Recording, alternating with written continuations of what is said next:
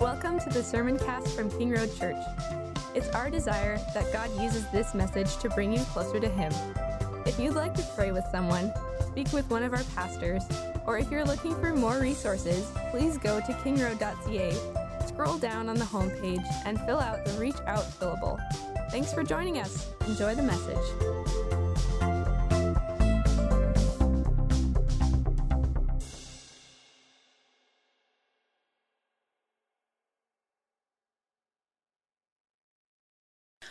Lord, you have searched me and known me. You know when I sit down and when I rise up. You discern my thoughts from afar. You search out my path and my lying down, and are acquainted with all of my ways. Even before a word is on my tongue, behold, O Lord, you know it altogether. You hem me in behind and before, and lay your hand upon me. Such knowledge is too wonderful for me. It is high, I cannot attain it. Where shall I go from your spirit? Or where shall I flee from your presence? If I ascend to heaven, you are there. If I make my bed in Sheol, you are there. If I take the wings of the morning and dwell in the uttermost parts of the sea, even there your hand shall lead me, and your right hand shall hold me. If I say, Surely the darkness shall cover me, and the light about me be night, even the darkness is not dark to you. The night is bright as the day, for the darkness is as light with you. For you formed my inward parts. You knitted me together in my mother's womb. I praise you, for I am fearfully and wonderfully made. Wonderful are your works. My soul knows it very well. My frame was not hidden from you when I was being made in secret, intricately woven in the depths of the earth. Your eyes saw my unformed substance, in your book were written, every one of them, the days that were formed for me, when as yet there were none of them. How precious to me are your thoughts, O God! How vast is the sum of them! If I would count them, they are more than the sand. I awake and I am still with you. Oh, that you would slay the wicked, O God. O men of blood, depart from me. They speak against you with malicious intent. Your enemies take your name in vain. Do I not hate those who hate you, O Lord? And do I not loathe those who rise up against you? I hate them with complete hatred. I count them my enemies. Search me, O God, and know my heart. Try me and know my thoughts, and see if there be any grievous ways in me, and lead me in the way everlasting. This is the word of the Lord. So let me pray and then we'll dive into this. Father, we're grateful for your word. Thank you that we can sing, that you are worthy of our praises, and that you chose us before the foundation of the world. So we ask now that as we study your word together, that would you, by your Spirit, speak to me, speak to us, encourage us, and draw us to you, and remind us who you are. In Jesus' name we pray. Amen. In the early 1980s, there was a band called The Police. They released a song. Paul is nodding his head. Yes, there's a band called Police. You're familiar with that, right? Yeah. They, they, they, they released a song called Every Breath You Take. I want you to listen to these lyrics very carefully. They're, they're, they're interesting. Okay? It says this Every breath you take, and every move you make, every bond you break, every step you take, I will be watching you. Every single day, and every word you say, every game you play, every night you stay, I will be watching you. With every step you take, every move you make, and every vow you break, every smile you fake, every claim you stake, I'll be watching you. it's pretty scary, isn't it? I mean, they call the police for a reason, I guess. They're watching you. I say this because what we just read, Psalm 139, you search me. God knows all of this. And that's what we're going to study. The context of this is, is, is being God being the judge who, who has all of our information, all of our knowledge, who knows everything about us, so that when there's time for judgment, he can fairly judge us. Okay? So, four truths that we're going to learn this morning. Four. First one is God knows everything we cannot deceive him. Verses 1 to 6. God knows everything, we cannot deceive him. Verse 1 You have searched me, Lord, and you know me. You know when I sit and when I rise. You perceive my thoughts from afar. You discern my going out and my lying down. You're familiar with all my ways. Before a word is on my tongue, you, Lord, know it completely. God knows it, not the police. God knows it. The verb search means to examine. Examine with pain. And also comes, produces, or tells us with care that, that you search us with care. So David says to God, You have searched me. It's present perfect tense. It's done. The investigation is completed. He said, You, you have searched me. You know all about me. So if God knows everything, can we deceive him? The answer is no. Yet we read that Adam and Eve tried it. Cain in Genesis 4 1 to 15 tried it. And even David in 2 Samuel 11 and 12 tried it too. And all of them discovered that God knows everything. We cannot deceive him. The fact that God knows us uh, intimately is asserted four different times in verses 1, 2, 4, 14, and verse 24. He knows our actions, our locations, our thoughts, even what you're thinking right now, what I'm thinking right now. He knows all of this. Half of you just staring at me, but you're thinking about something else. God's watching and He, he knows all of this. Why? Because it, it's for our good and our care. That He knows everything. Our life is like naked to Him. The writer of Hebrews uh, in chapter 4, verse 13 reminds us this that, that no creature is hidden from His sight, but all are naked and exposed to the eyes of Him, to Him to whom we must give account. He knows what's best for us. He knows when we sit and we lie down, when we do everything. So, the question I should ask you, or we should all ask ourselves if God knows us,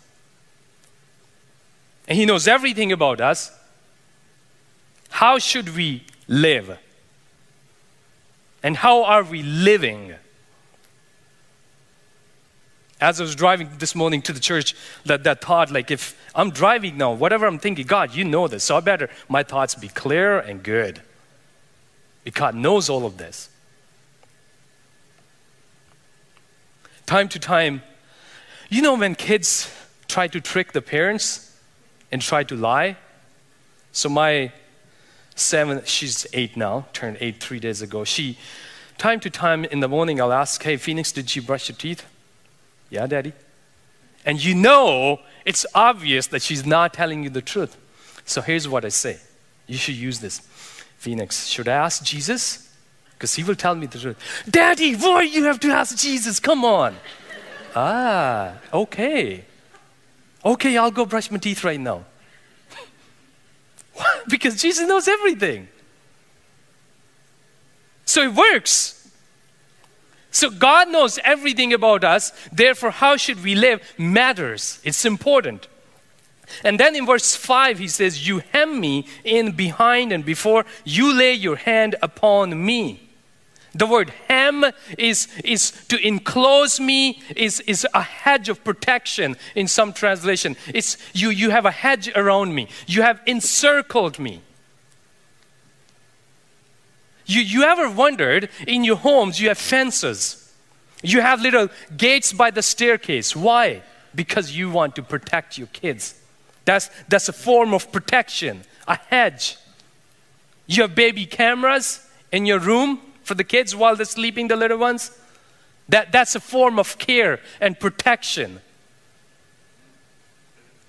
And when he says that you hem me in behind and before, you lay your hand upon me, he's referring to God. God, you got me from every angle. I am in good hands. So, with this knowledge, what should be the response? Gratitude. Thank you. You know, the, the teenagers these days, they think like, oh, mom and dad, you know nothing about life. Really? We've been a teenager once too, so we know a thing or two. So if parents are watching you teenagers because they actually care about you, they love you. So don't tell them you don't know anything. Right, Toby? Yeah, amen to that. They love you and they protect you, they care for you. That, that's why they're watching you. They, they, they got this, this circle around you so that you, you don't stumble. You don't do anything that, that will cause you troubles. So David said, God, you know me. You have me in, behind, and before. And then what does he say? He's such knowledge is too wonderful for me, too lofty for me to attain. He's so overwhelmed with, with this knowledge that God knows everything about me. He's like, I cannot attain any of this. It's so good. Therefore, he simply wants to be in his presence. Search me. And he acknowledges, he's like, You know, when I sit down and when I rise, you perceive my thoughts from afar, you discern my going out and life. Everything is open to you. So God knows everything. We cannot deceive him. Second, God is everywhere. We cannot escape him. God is everywhere. We cannot escape, escape him. Verse 7 to 12. Th- th- think about this for a moment. D- David realized that God knows everything. Now, when someone knows everything about the other person, what's the response? You want to run. Because David knows that God knows all my shortcomings, He knows the deception, He knows all His sins everything. So the best thing you could do is just run. And yet David said, like, verse 7, he's like, Where can I go from your spirit? Where can I flee from your presence? If I go up to the heavens, you're there. If I make my bed in the depths of in the depths, you're there. If I rise up on the wings of the dawn, if I settle on the far side of the sea, even there your hand will guide me. Your right hand will uphold me fast. Verse 11 If I say, Surely the darkness will hide me, and the light become night around me, even the darkness will not be dark to you. The night will shine like the day, for darkness is as light to you. So the smartest thing is to run. But where? There's nowhere to run because he's everywhere. You know this because Adam and Eve tried to hide and failed. And God shows up. Jonah, remember the story of Jonah? What a guy. God tell him to go to Nineveh. Instead, what does he do? He runs the opposite direction to Tarshish. Not only does he, he wants to run so badly because he doesn't want to do what God's asking him to do. He's like, okay, I'm going to go this. He pays fare. Verse, uh, chapter 1, verse 5 says, But Jonah had gone below deck where he lay down and fell into deep sleep. He thought, like, below the ship he can hide. But God's still there. Jeremiah 23, verse 24 teaches us that can a man can a man hide himself in secret places so that I cannot see him, declares the Lord. Do I not fill heaven and the earth, declares the Lord? God's everywhere. So listen, if you and I want to enjoy life, we do need God's presence, do we not? If we want to fill, fulfill His purposes, we need His presence with us. So why run? Because even in your darkest moments, you need God. And that knowledge is good to have that the God's everywhere. That you can say that even though I walk through the valley of the valley of the dark, I fear no evil, for you are with me. Your rod and your staff, they comfort me. And Psalm 138, verses, verse 7 reminds us, though I walk in midst of trouble, you preserve my life. You stretch out your hand against the anger of my foes. With your right hand, you save me. So no matter where I go, where I hide, where I run, God is everywhere. He's here with us right now. With such assurance that God's here, we should ask, Where can I run? Because if you don't run, He's there.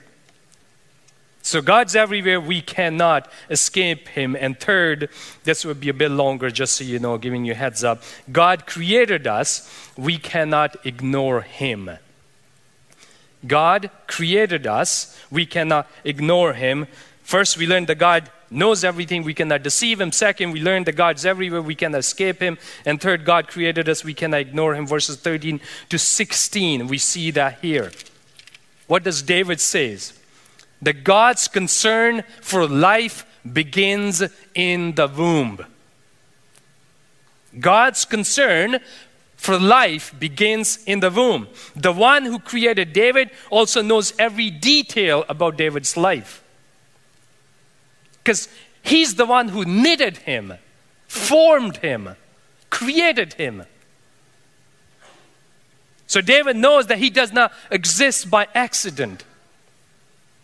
God Himself was involved when He was formed. And this truth not, does not only apply to David, it also applies to us as well. That we are not here by accident. We are created and formed by God. Genesis 1:27 reminds us so God created mankind in his own image in the image of God, He created them male and female. Period. He created us. He planned our lives and continues to form us into His own image.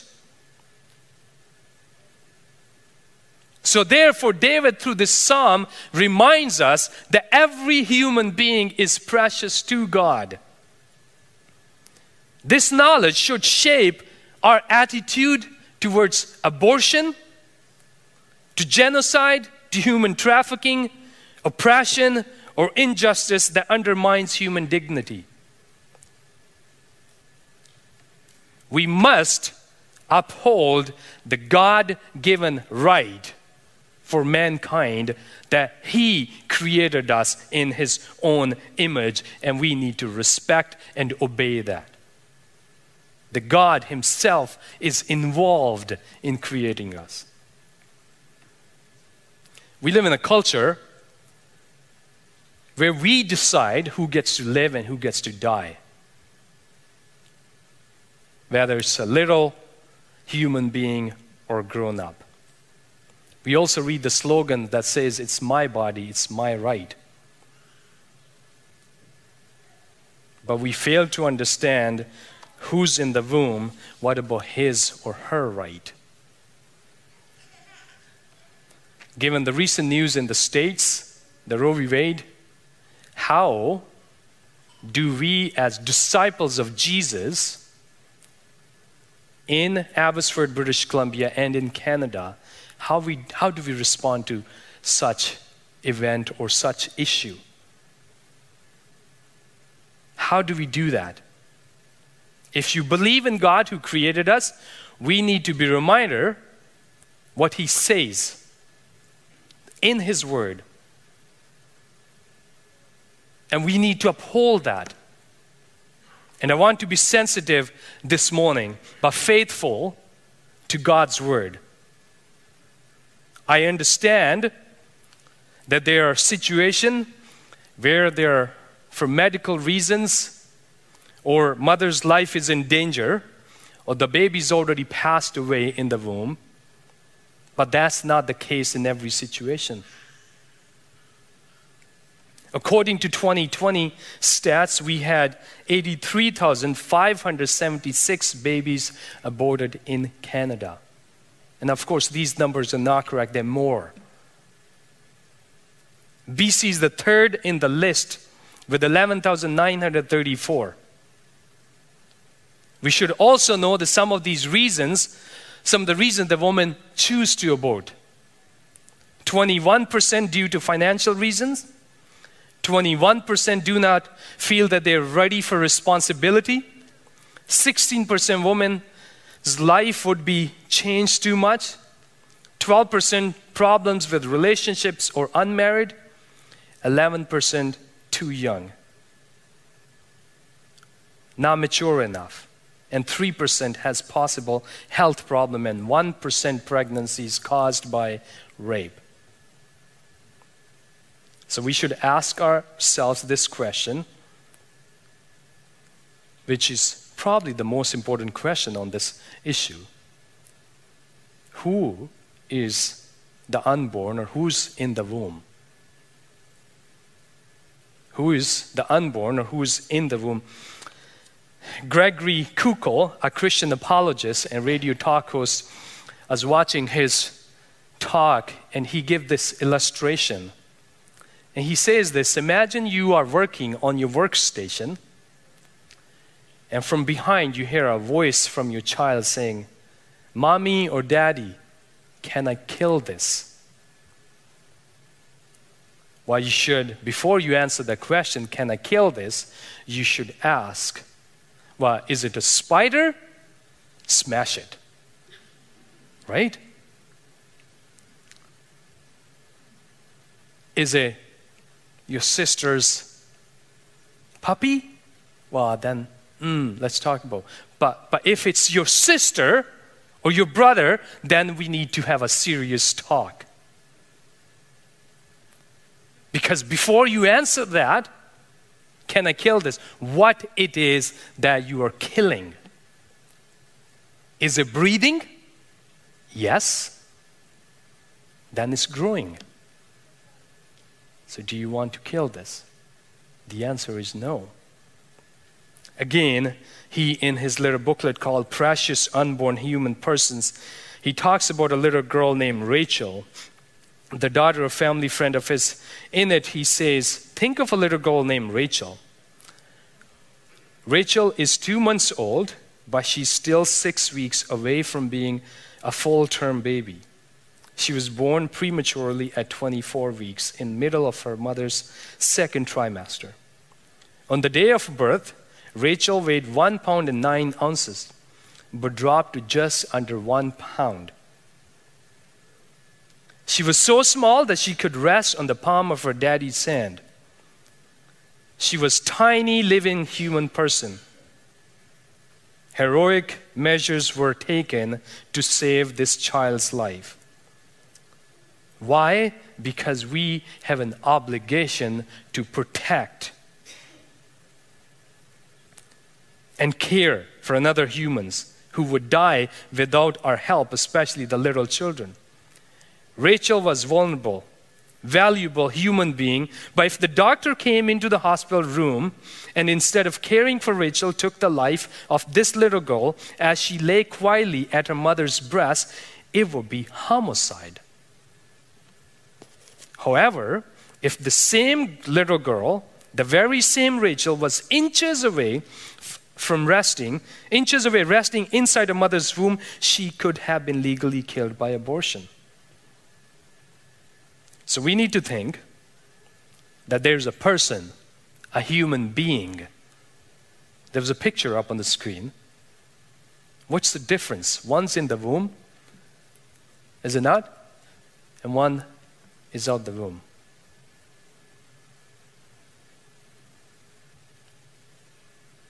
Who are they? They're human. They are knitted carefully by God Himself, created by God Himself, formed by God Himself. God Himself is involved in every detail of these babies. He's at work creating that.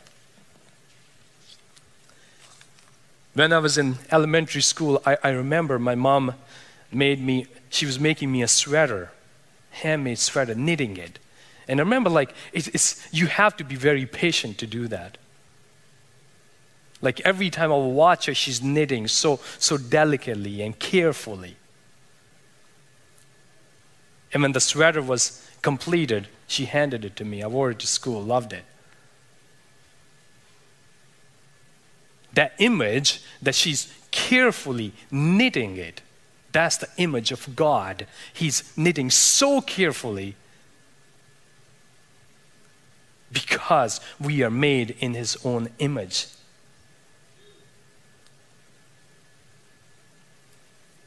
Can I say this? All of us, your parents, my parents, could have aborted us. Yet they chose to have us. They chose to have us. So, on what basis can you and I or others outside can say that I have this right to abort or to kill this little life?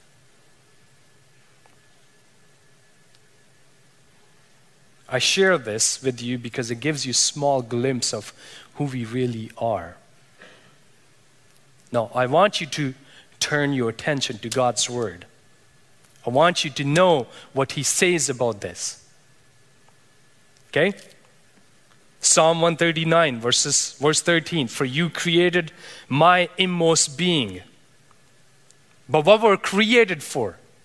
What is it that we are created for? Psalm 119, 73. Your hands made me and formed me, gave me understanding to learn your commands. We are formed to obey and learn his commands. You knit me together in my mother's womb. Psalm 139, verse 13. Isaiah 44, verse 2. This is what the Lord says He who made you, who formed you in the womb, and who will help you, do not be afraid. Isaiah 44, verse 24.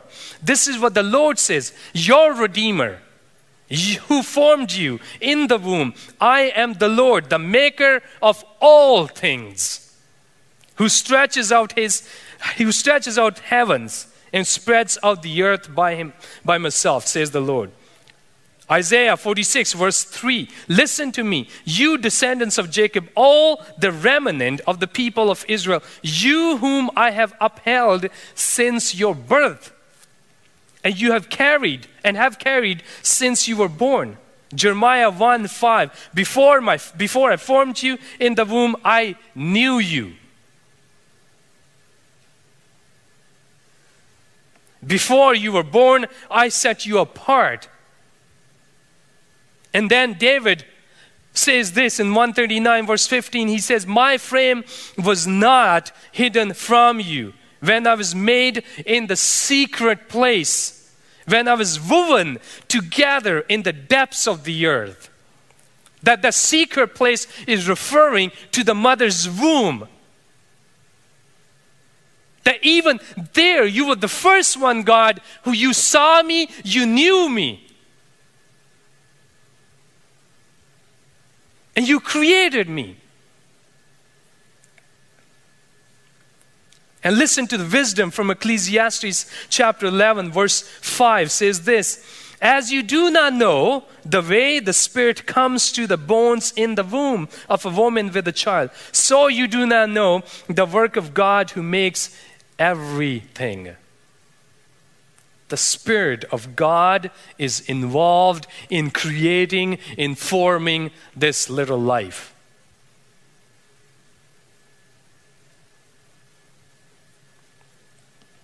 And then he proceeds to verse 16, one third, Psalm 139.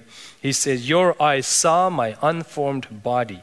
All the days ordained for me were written in your book before one of them came to be. My days are numbered in your book, God. You the one who decide who gets to live and who gets to, to die. Nobody else.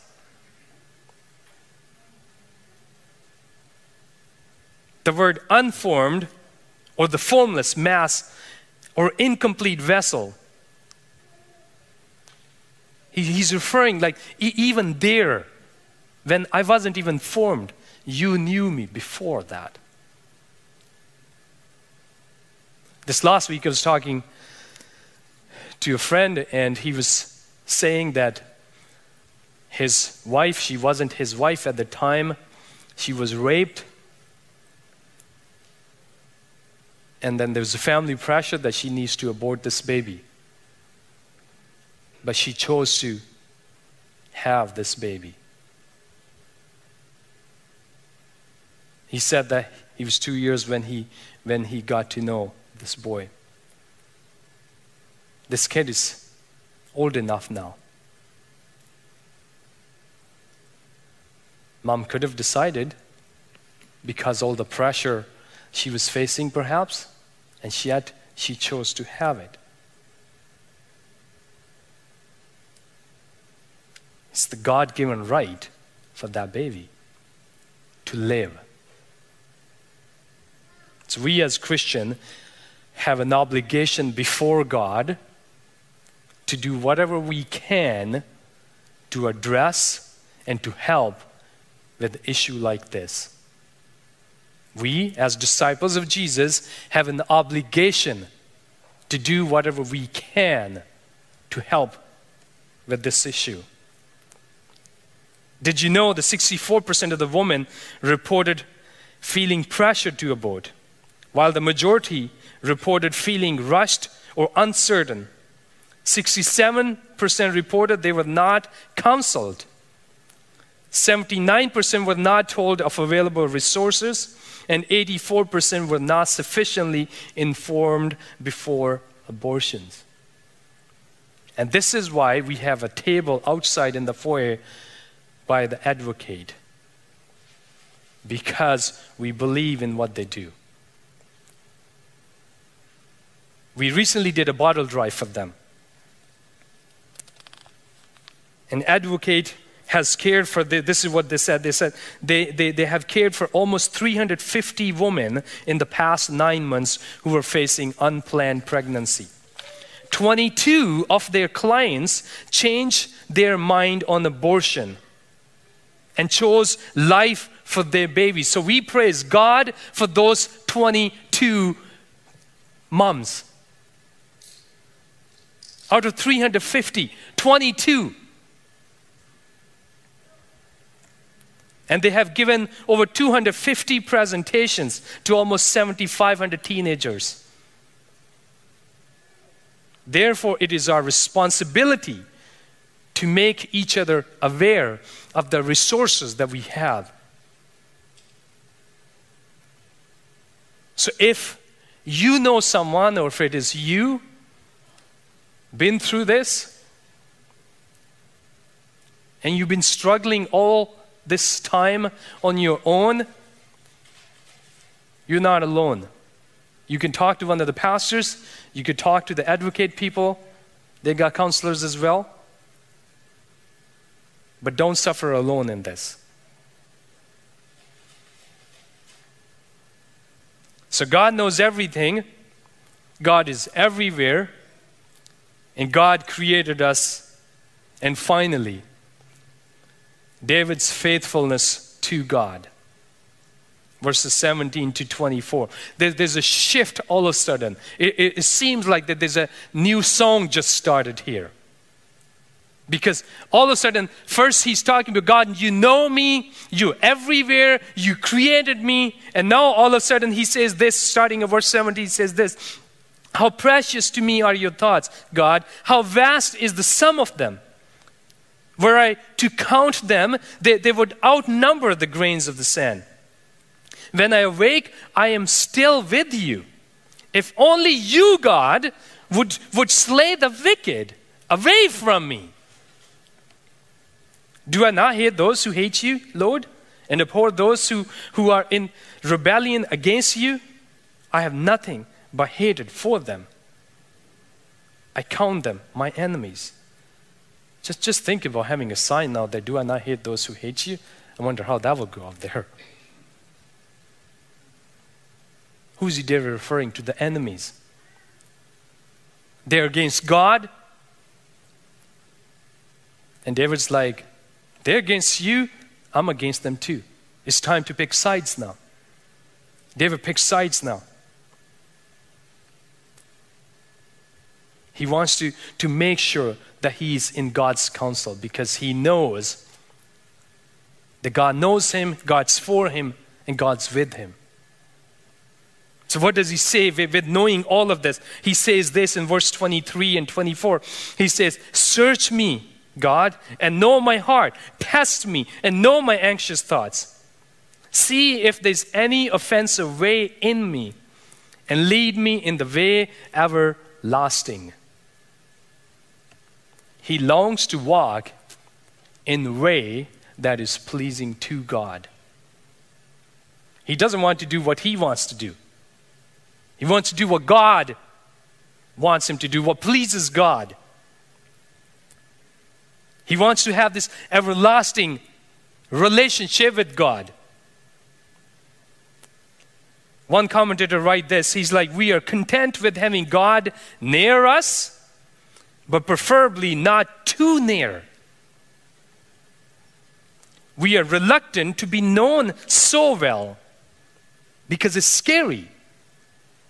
There are things in our lives we keep hidden from others, even God, we think.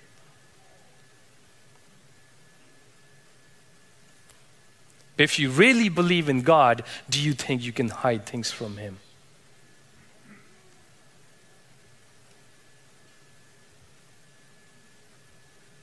We cannot escape or hide from the presence of God. Now, as you, you, you hear this psalm and you're like, well, how is this applicable? It's applicable in many ways to us. If, if, you, li- if you follow this, it, it addresses in, in the first portion, verses 1 to 6, it, it, it's a response to the problem of identity. Who am I? Am I known? Am I loved? The answer is yes. You're loved and known by God. It also addresses the problem of loneliness. I'm all by myself. I want, I want to hide. No one likes me. So you stay behind the screens You want to do your own thing. You don't want to do anything. You're not comfortable because you feel rejected. You don't have friends. So addresses that loneliness. It says that God is everywhere, He's there for you.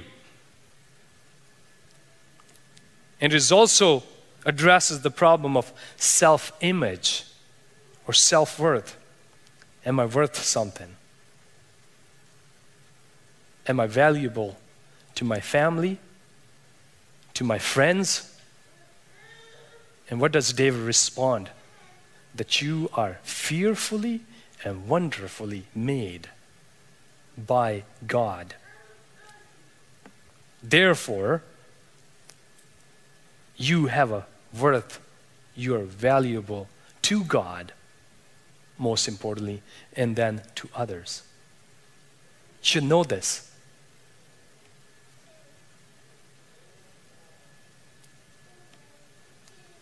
And how do we know that we're valuable and we're loved by God, we look to the scripture in the face of Jesus Christ. We read in Romans 5, it says that while that God demonstrated his love, that while we were still sinners, Christ died for us. This is how he demonstrated his love. Jeremiah 31, verse 3 says this I have loved you with an everlasting love, I have drawn you with unfailing kindness. So you're loved and cared for. You're not alone. And you're a precious child of God. Do you believe in that? My hope and prayer this morning is that as you ponder on these things that you be encouraged and challenged and look to God that he knows us. He's everywhere. He created us. How do we respond now? By being faithful to him. That's what David does. Let me pray. Father, we're grateful for your grace. We thank you for your word. We ask that as we ponder on these truths, who we are, that, that you created us, you formed us, and you know us. So would you search our hearts now?